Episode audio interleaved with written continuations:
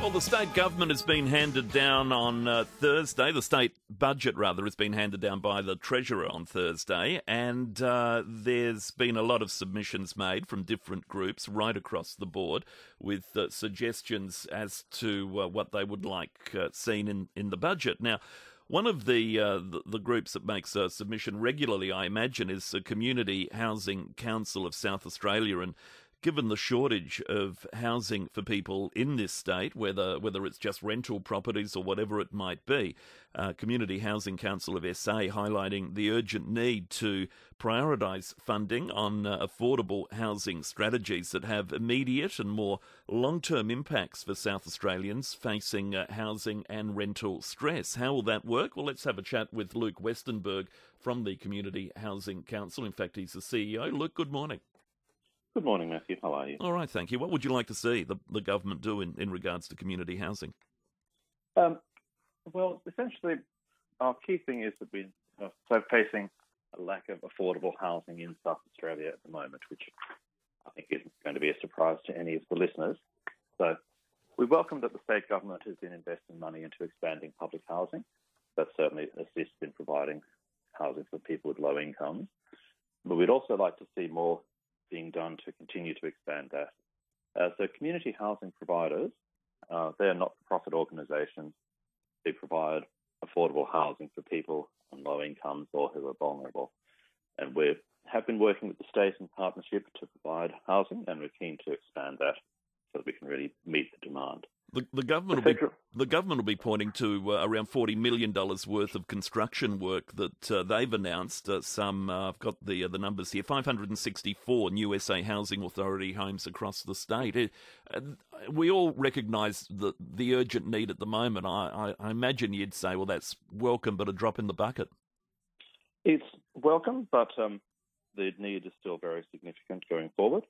We had a study which we released late last year, which found that there were about 5.5% of South Australians were in unsuitable housing, which is either housing that's overcrowded or housing that's too expensive for them or otherwise doesn't meet their needs. That's um, by 2041 on current policies, that's likely to expand to nearly 51,000 South Australian households who will be in unsuitable housing. Okay. So we certainly welcome the state's investment. Yeah. But given the size of the problem, we need everybody to be working together to be doing more. State government, the not for profit sector, federal government, to ensure that people can access affordable, suitable housing. Yeah, all right. So, people with a disability, uh, how do they fare in all of this? Because obviously, housing in some cases would need to be specifically tailored. So, uh, is there enough of that at the moment? I, I, imagine that's in the same dire shortage as everything else. Uh, yeah, certainly a bit of a challenge um, to make sure that we have the appropriate accessible housing for people living with disability. Now, community housing providers do provide a significant amount of housing for uh, people with disability, but it's challenging to ensure that the houses are suitable. Now, there are some programs, such as under the NDIS, the Specialist Disability Accommodation Program, but that's really only targeted to about 6% of the people on the NDIS. So the majority of people with disability who need specialised housing are um, sitting in the broader social and affordable housing system. So we definitely need to see more investment there to ensure that housing continues to be available. Mm. Is the government giving this enough um, uh, of a priority? Because it seems to be one of the key areas that really needs to be tackled and, and tackled with all resources. We certainly think it's a, a key area that does need um, a lot of focus from governments at all levels. So the state's made an excellent start, as I say, with the mm. investment in public housing. There's a lot more work to be done uh, 500 houses is a very good contribution.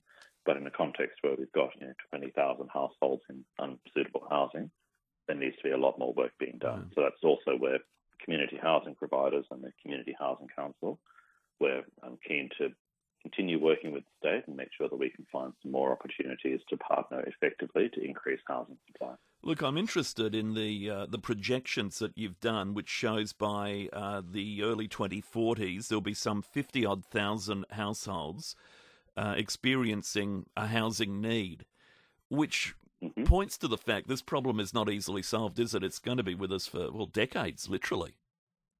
Um, yes, we've it's taken us a, a, quite a few years to get here, and it's going to take us quite a few years of sustained policy commitment to solve the problem.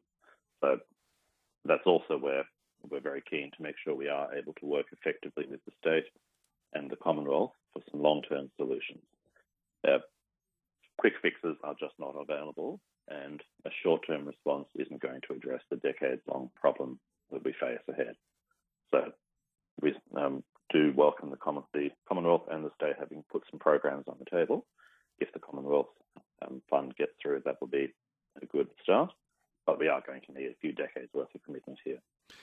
Rob Walsh, the, the mayor of uh, the district council of Franklin Harbour, has texted through and he, he says, Can you please ask about an exemption for Aboriginal family housing in the Adelaide Hills face zone? The, uh, the minister, Nick Champion, uh, says it's too hard for services. Um, is there room for that? I mean, the Adelaide Hills face zone, we want to we want to keep that pristine, understand that, and, and also the fact that okay, you, you build housing, you need infrastructure to go there.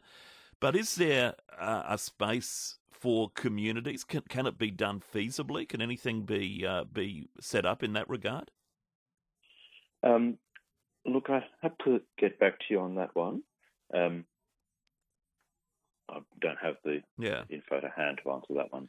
The Hills Sorry. Face it's, itself, though, I mean, uh, there's room for some housing in there. I mean, you look at the Hills Face now, and there's you can see areas, uh, particularly around due east of the city, where developments have happened. Uh, Skye, I'm thinking up uh, Burnside Way, etc., where there's uh, houses in the uh, the hills through there. Um, again, you know, you don't want the hills covered in, in housing, but is there room on the, the lower levels to expand up the slopes? Um, well, I think the key thing from our perspective at the Community Housing Council is we're looking at affordable housing mm. and we want to see a good spread of that across the city. Um, I couldn't comment specifically on the foothills, yeah. but you know, we're really keen to see that there is affordable housing available across city to support key workers and people on lower income. And population, we, we're bringing people in, migration, etc. Is that creating a bigger problem for, for the housing industry all up, do you think? And community housing included in that, that uh, it all just becomes harder and harder to find accommodation?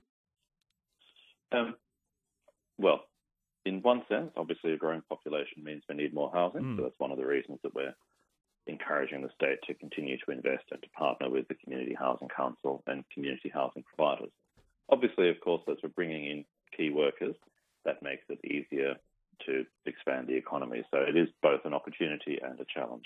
We're not going to attract or retain workers if we can't house them. Yeah. But um, bringing workers is going to help expand our construction. Yeah. All right, Luke. Appreciate your time. Thank you.